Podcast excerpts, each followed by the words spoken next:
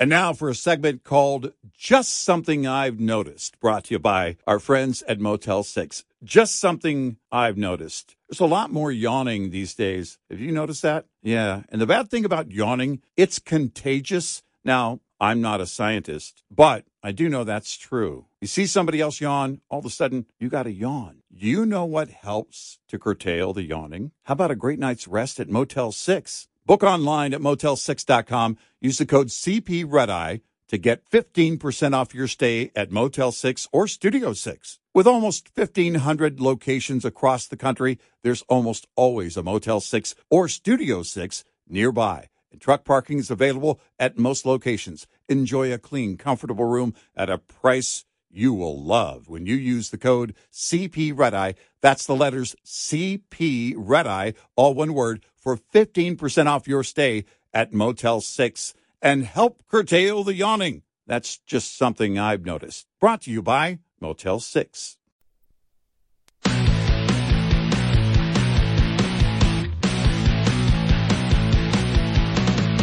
Now, it's Red Eye Radio.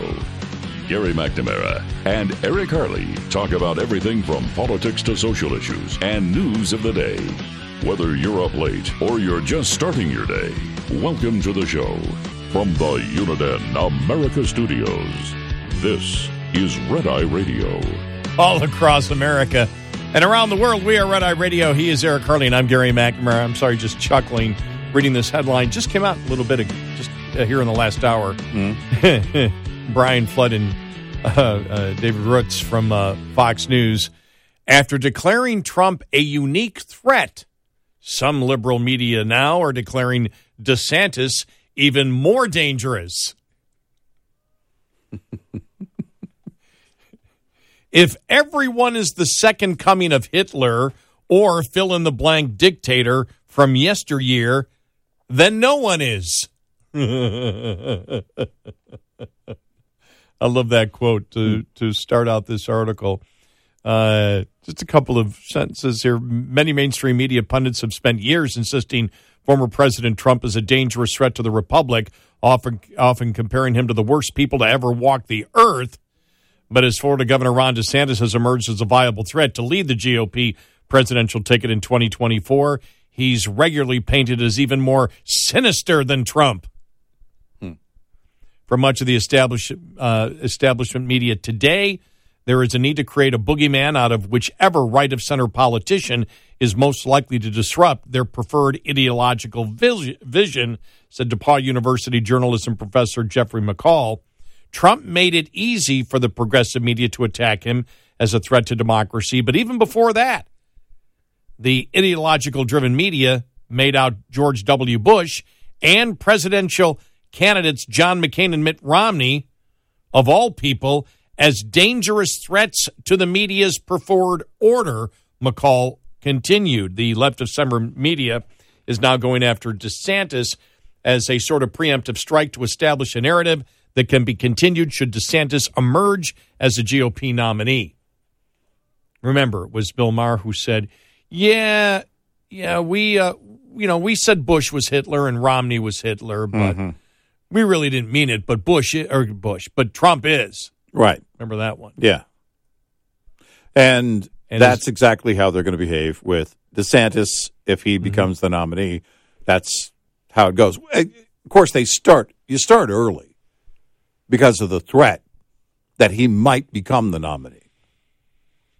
MSNBC's David Jolly has repeatedly said DeSantis is far more dangerous than Trump. Oh, really? Yes. The Huffington I didn't know there was such a thing Yes. on the left. the Huffington Post published an opinion piece bluntly headlined No one is more dangerous for the White House than Ron DeSantis, including Donald Trump, Oh, wow. which said the Florida governor is a more informed, tactical, uh, is more informed, tactical, and calculated, which makes him way more dangerous. Yeah. Imagine Donald Trump with brains and savvy, Dustin Siebert wrote. Imagine Trump, but with a stalwart dedication towards legislation that moves a country in a direction that should terrify most reasonable human beings. End of quote. Uh, well, this know, is thing is- actually also something that Bill Maher said. The left fears Ron DeSantis because this guy reads.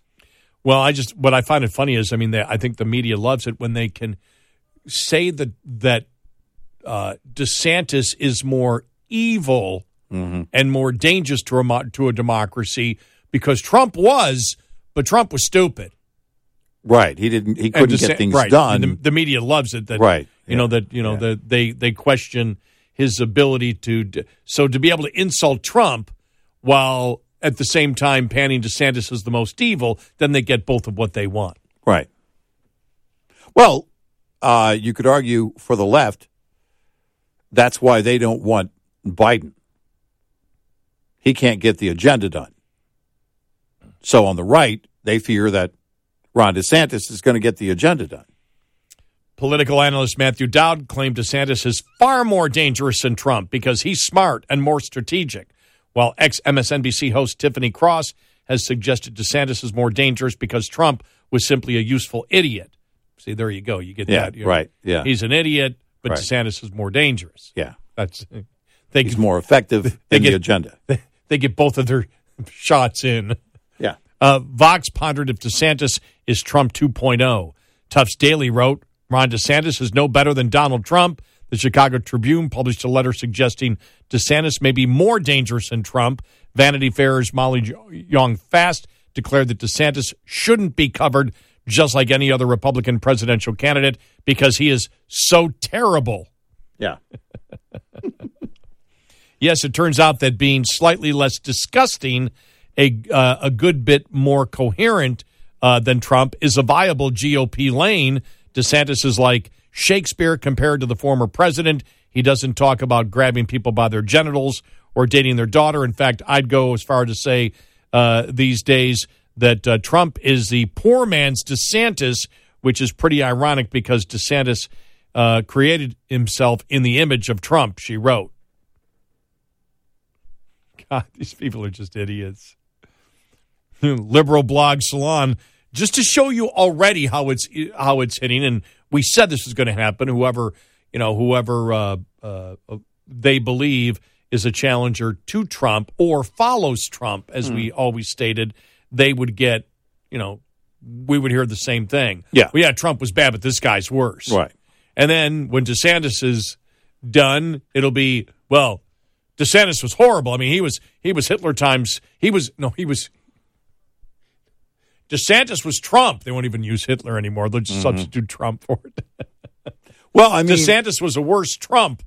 well, that's you know that's the thing is that they they go after right now. It is uh, these MAGA Republicans, these MAGA Republicans, these MAGA Republicans. So what you try and do is that if in the event that that Trump is not the nominee and DeSantis is the guy, well, he's just like Trump, and then you build up to well, no, he's much worse than Trump.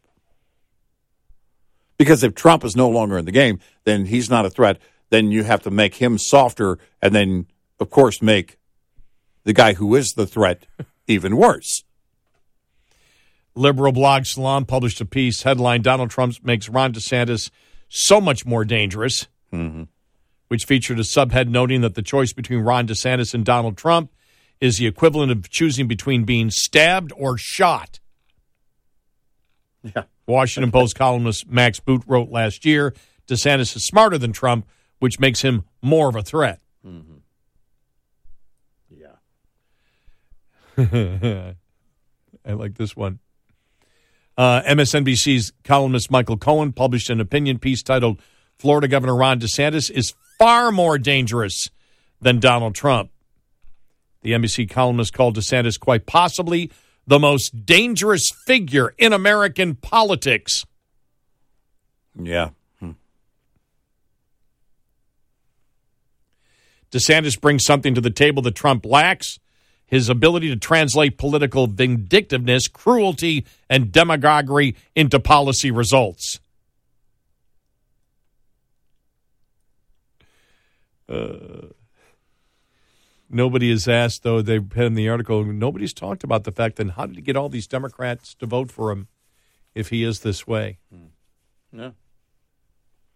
no matter the GOP nominee in 2024, Uh, this is from the Newsbusters managing editor. No matter who the GOP nominee in 2024, the liberal media will never give them a fair shake, reiterating that the trend goes back decades. It doesn't matter whether they were a rock ribbed conservative like Ronald Reagan, an outsider like Donald Trump, a known commodity like George Herbert Walker Bush, or George W. Bush, or so called moderate like Mitt Romney or the late John McCain. No matter who you are, the media will assume the worst, descending into near Hitler status with the name calling if everyone is the second coming of Hitler or fill in the blank dictator from yesteryear, then no one is. And nobody buys it anymore. Right.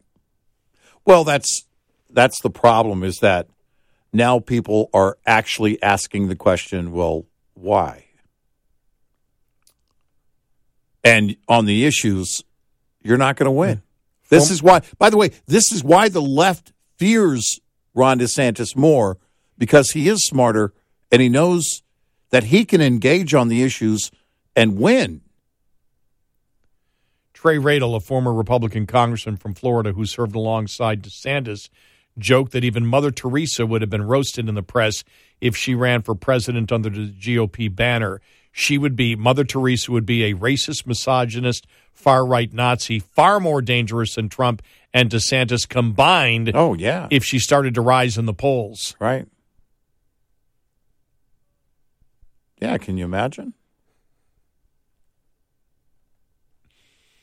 How dare Be- you? Because she is using her near sainthood status to promote, promote Mm-hmm. the far right Right. Nazi ideology of the Republican Party.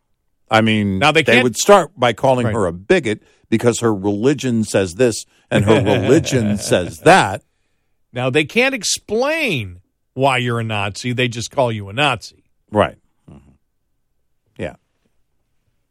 And DeSantis is far more dangerous because he doesn't believe that children uh, should be teach sexualized. This is what is radical to the Democratic Party. Okay, you don't believe that five year olds should be taught sexualized content? You're a radical. You don't believe children should be able to make the decision for self mutilation of their genitals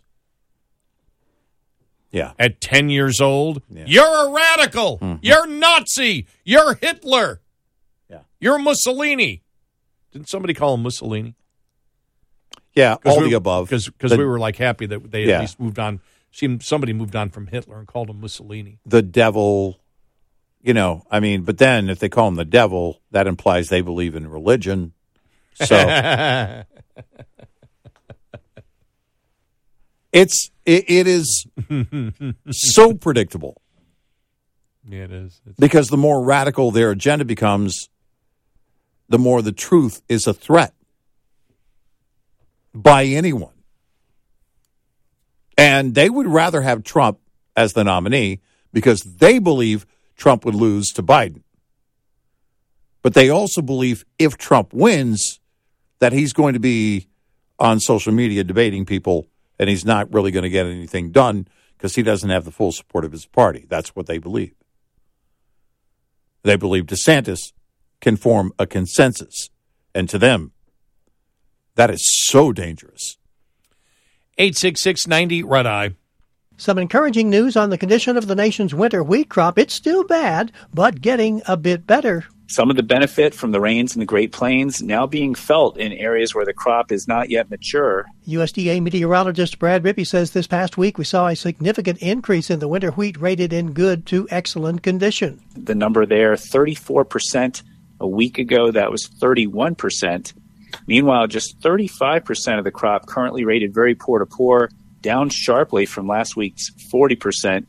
And that puts this year's crop suddenly in better shape than, at least on paper, compared to this time a year ago when we were at 29% good to excellent and 40% very poor to poor.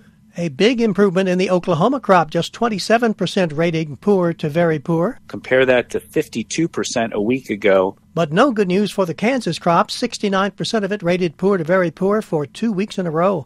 Gary Crawford for the U.S. Department of Agriculture. This report is made possible by Cenex Roadmaster XL Premium Diesel and Sitco Lubricants.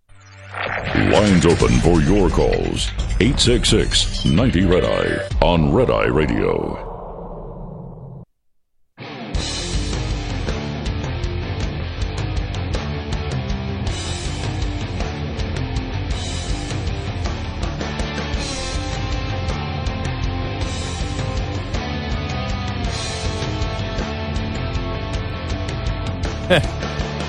Red Eye Radio. Good morning. He's Eric Harley. I'm Gary McNamara.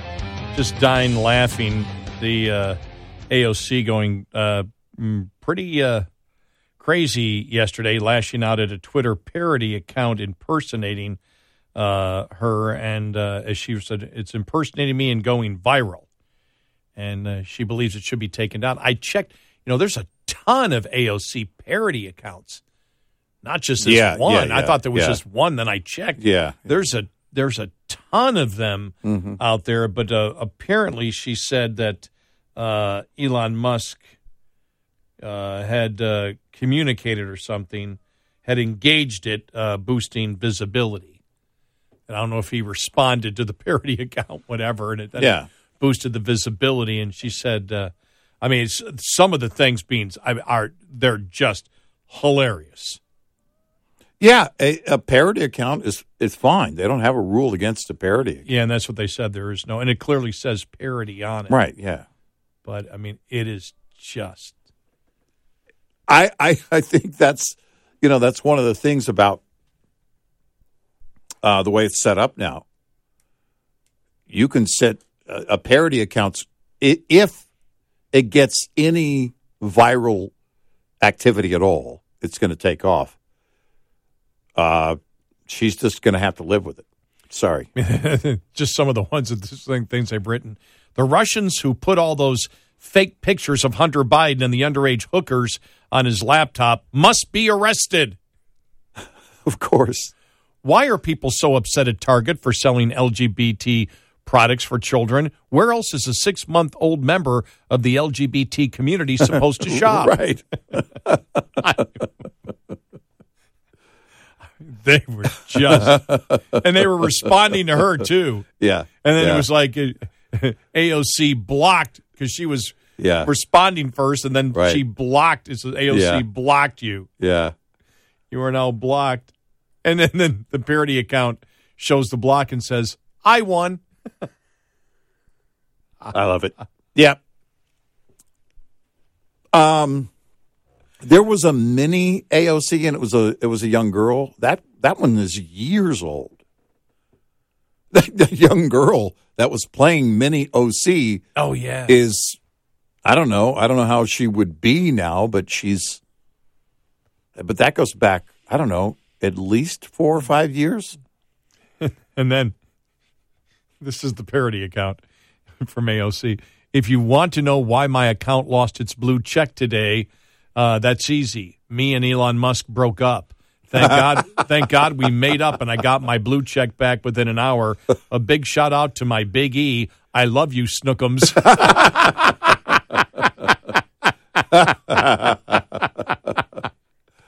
Yeah, that's funny.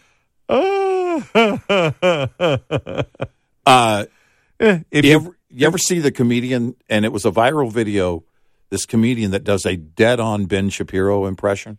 No, Oh, it is over the top great.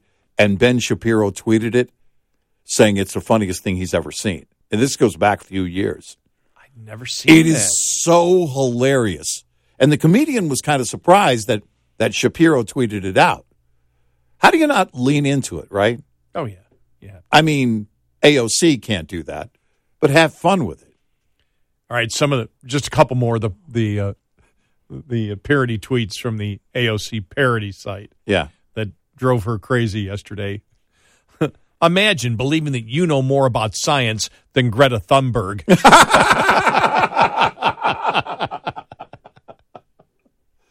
That's funny. Here's another one. It's time we stop spending taxpayer money and start spending the government's money. Yeah. Yeah.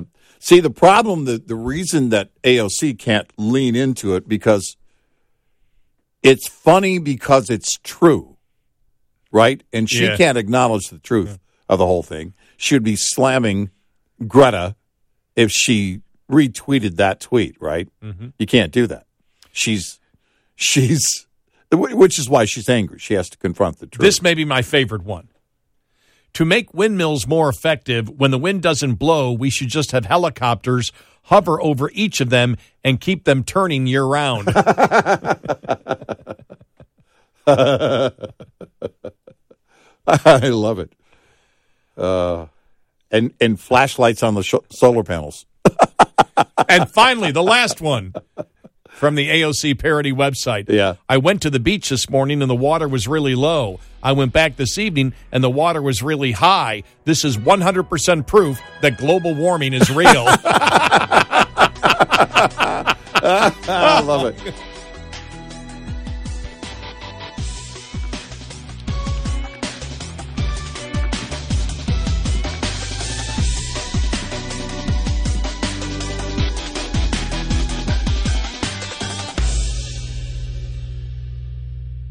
And now for a segment called Just Something I've Noticed, brought to you by our friends at Motel 6. Just something I've noticed. Bargain hunting is back. I mean, bargain hunting's always been around. We always love a great deal, but man, everywhere you look, people are bargain hunting. You know, there's so many great ways to find great deals. Hey, I have a great find in your bargain hunting journey. Book online at motel6.com. Use the code CPREDEye to get 15% off your stay at Motel 6 or Studio 6. With almost 1,500 locations across the country, there's almost always a Motel 6 or Studio 6 nearby, and truck parking is available at most locations. Enjoy a clean, comfortable room at a price that's a real bargain when you use the code CP Red Eye. That's the letters CP Red Eye, all one word, for 15% off your stay at motel6.com. That is a bargain. That's just something I've noticed. Brought to you by Motel 6. What's up, everyone? It's Reality Steve, your number one source for all things Bachelor Nation and reality TV. Every day, I'm giving you the behind the scenes juice and your info on all your Bachelor Nation stories, and also interviewing some of your favorite reality stars. My name has been synonymous with spoilers, but I'm so much more than that. Give me a listen. The Reality Steve Podcast, part of the Believe Network. Just search B L E A V on YouTube or wherever you listen.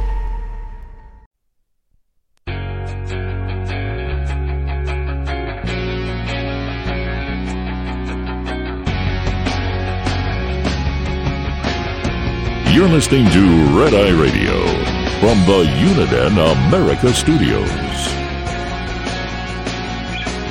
and he's Eric Harley, and I'm Gary McNamara. So, uh, a couple of things uh, today. The uh, debt ceiling vote will take place. We don't have even an estimate of what the the, the numbers uh, will be. You don't hear that. I haven't seen any article that the vote is in uh, in harm of going down. No, I haven't seen anything like that. no, I haven't seen that. Um, you would think we would see that. So, what that likely means is uh, that there are enough Democrats. Democrats and Republicans to get this thing done easily, and it, likely in both the House and the Senate. Schumer has already said there is support for it. So, if he's able to, and I, I don't see why he wouldn't be able to, whip enough votes on the left, you have enough uh, GOP members on it as well, and they get it done and get it behind them. So we'll see. Yeah, I just I was surprised that with the vote in committee that not one Democrat because this is not the Republican plan. This is the negotiated plan between the president mm-hmm. and the Republicans. Yeah. And you didn't see one Democrat vote for it Yeah. on the committee. Right. Yeah. Now, I don't know whether it was before or after that. I saw Schumer come out and say, We fully support the plan in the Senate. And I was Yeah, thinking, well, right. wait a minute. Mm-hmm. Democrats in the Senate, they sort of have to support it because they basically gave up their constitutional duty to come up with the bill and then negotiate with the Republican House. Yeah. They sort of gave it, they not sort of, they gave it to the president Yep. be pretty tough to give it to the president and say, look, we don't want to do our job. You do our job for us. We don't like the job you did. Right. Yeah. Uh, it's likely going to go that way, and I would expect it to after debate today. I, they'll have a, a vote at some point in the House, send it over to the Senate. I don't know what the timeline is for the Senate, but it will be soon. It will, if not late tonight, tomorrow. I would think. Well, they said she now the Treasury Secretary said to the fifth, Yeah. so they have plenty of time to get it done, and the president would sign it Mm-hmm. on uh, on on Friday and say, "I was always willing to negotiate with the Republicans." Right. Yeah. This is what it looks like when we work together. blah blah blah. See, I brought everybody together. That was Karine Jean Pierre Yeah. yesterday saying Uh-huh. the president's always been willing Yeah. to negotiate with the Republicans on it. Then the RNC put out, we played it earlier in the show, put out that audio of her. She must have said it 30 times. No negotiation, No no, negotiation, negotiation, no, no negotiation, no negotiation, no negotiation. Right. Well, it's interesting because we said going into the long weekend, one of the tells is going to be if Biden over the weekend comes to an agreement. Because the GOP, um, like it or not, had already done their thing. A democratically, a, a democratically controlled Senate is uh, MIA. They weren't there to do anything. They handed everything over to Biden. So it meant that Biden had to play. That was Biden playing the ball in his court at that time over the weekend. Now, he could have played that two different ways. Nope. Going to take the long weekend, Camp David, and then at home, and then Memorial Day, and then Tuesday we'll take it back up again and announce a. And and I I didn't know either way, but I knew that if there was an a, an agreement announced over the weekend, it would show you that okay, we've got to get this behind us. That Biden believes they've got to get it behind us. It's not a win for the base of either side. Mm-mm. So it kind of ends the back and forth, is all it does, the back and forth in the media. It's not a win for the GOP. None of us who are conservatives call this a win. Far from it. But the Democrats can't con- can't call this a win either. And I think that's uh-huh. the situation they were looking at and thinking, all right, look, get it behind you, move on. You're not going to you're not going to get anything else done. The win of substance is when you have Congress, or at least the Republicans, come up with a plan, whether it's rejected or not, stating this is what we have to do in order to not have fiscal Armageddon, Yeah. which means they will have to look at entitlements. You know, that's part of the problem, too. You know, you have Republicans, conservative Republicans, you have Chip Roy and others saying, we can't support this, we can't support this. Well, what would you support? Are you saying that you would now support, uh, you know, uh, re- rewriting how the entitlements programs are run, uh, you know, in this country in order to do it? Because if you're not, all you're saying is, I'm going a little bit further right on the symbolism of this all, Yeah. on the political symbolism and not the substance, uh, on the, not the substance on it. I know uh, Rand Paul said he's going to, you know, come up with a plan for the Senate. We'll see what that is. I'd love to see what uh, that is and whether he would actually get to it.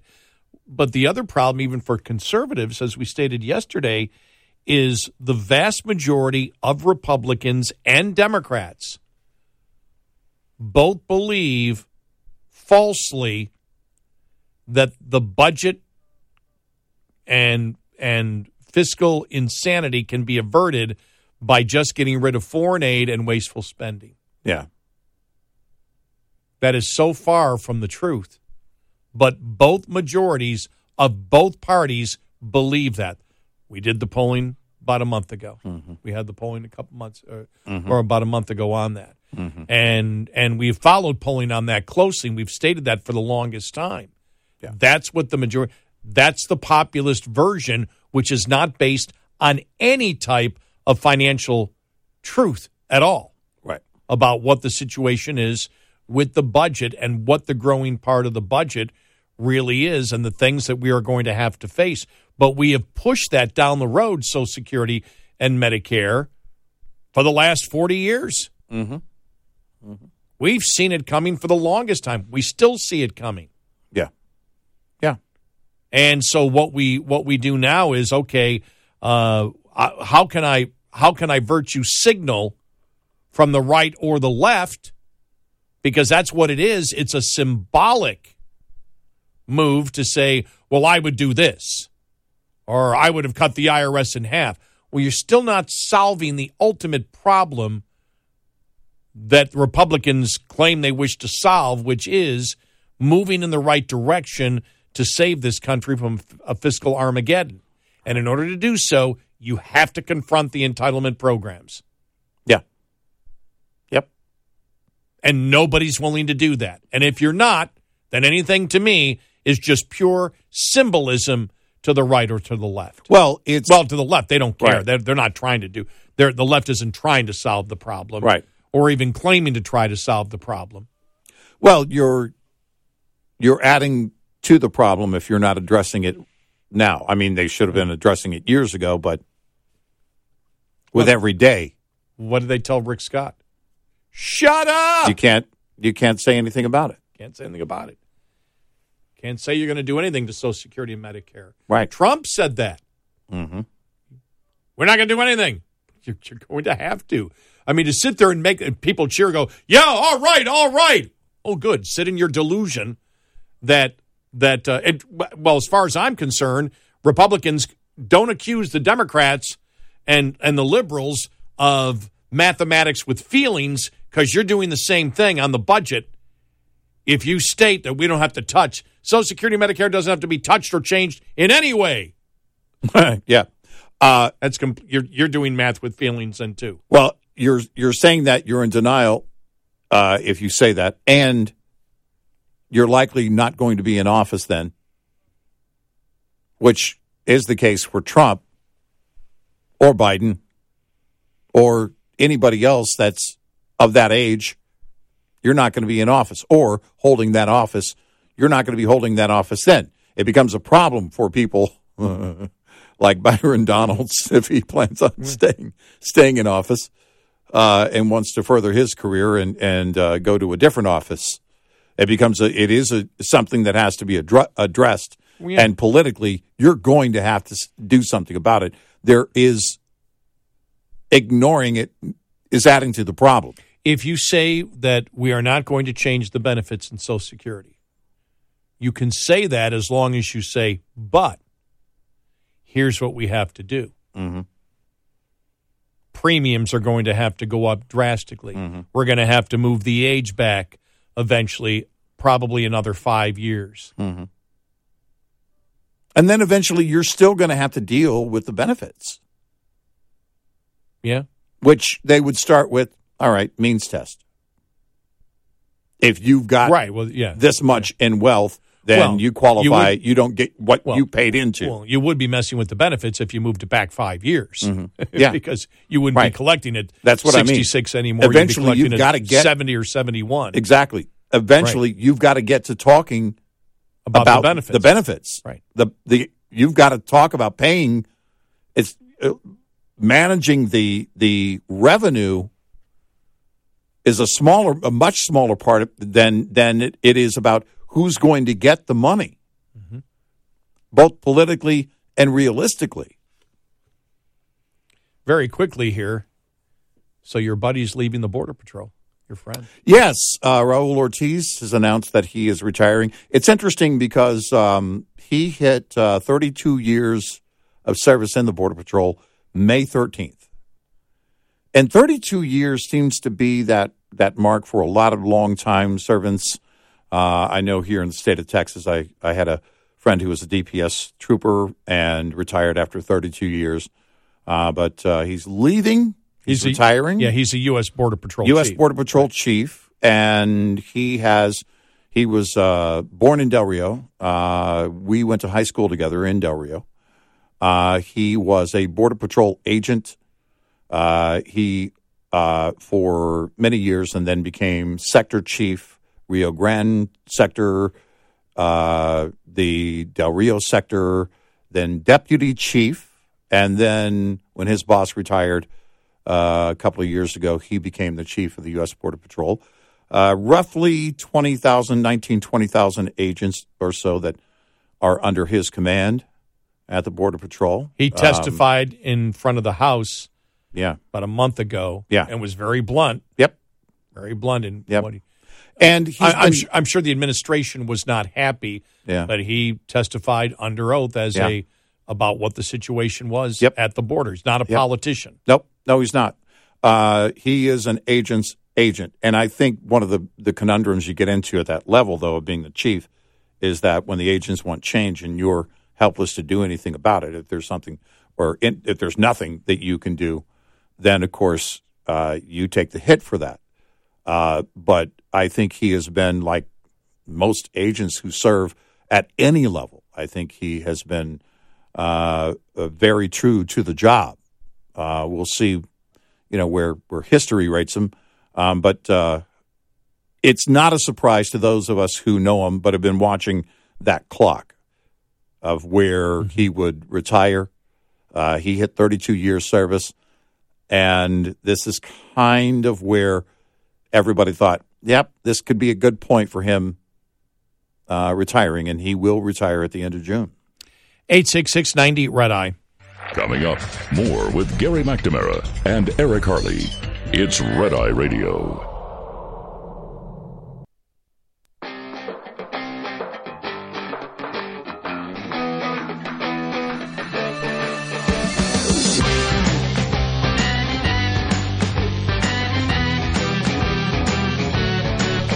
It's Red Eye Radio. And finally, the story CNN headed yesterday. These women wanted a symbolic expression of self love, so they married themselves. We've seen this story before, but mm. CNN, all these different women that decided to marry themselves. Are guys marrying themselves, or is this just a woman thing? I, I don't know, but the divorce is going to be weird. Yeah. And I'm single, but I'm not going to marry myself. I want to live with myself for a while to see how it all works out first. Yeah, go slow. Yeah. You don't you don't know where you've been. No, but I know myself, and I'm not ready to commit. Yeah. I have I have some major flaws that I don't know whether I could accept What's if I married myself. yeah, I mean, if I were single, What a stupid what a stupid thing marrying yourself. yeah. I do. I would hesitate Do you have to say it twice? say your vows twice. Well, I've got Yeah. guts. I committed to myself and you didn't. Yeah. Huh? Well, there's only one song you can play at the reception. Billy Idol, Oh, Dancing with Myself. okay. Yeah, it's the only one. That's it. Or Lesley Gore. It's my party. I'll cry if I want to. well, that went south quickly. yeah, it's- Have a nice day. yeah.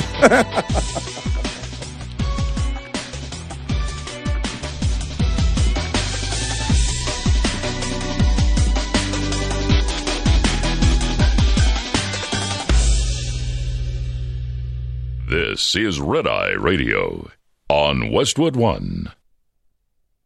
Welcome to Talkville. The Ultimate Smallville Rewatch Podcast. Guest star Sarah Carter as Alicia Baker. Although I didn't really work with her a lot. But Tom did, and they had some real big smoochy scenes. Yeah. Can we talk about that? Could there be any more sex? What was a three page makeout scene that just kept going? Good Lord. We get it.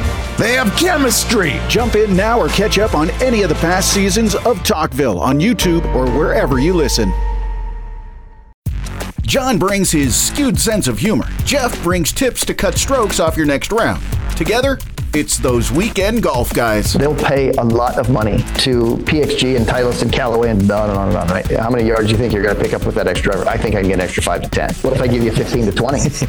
you pay me more. Jeff Smith teaches on the sliding scale. Those Weekend Golf Guys, the podcast, part of the Bleav Network. Just search B L E A V on YouTube or wherever you listen.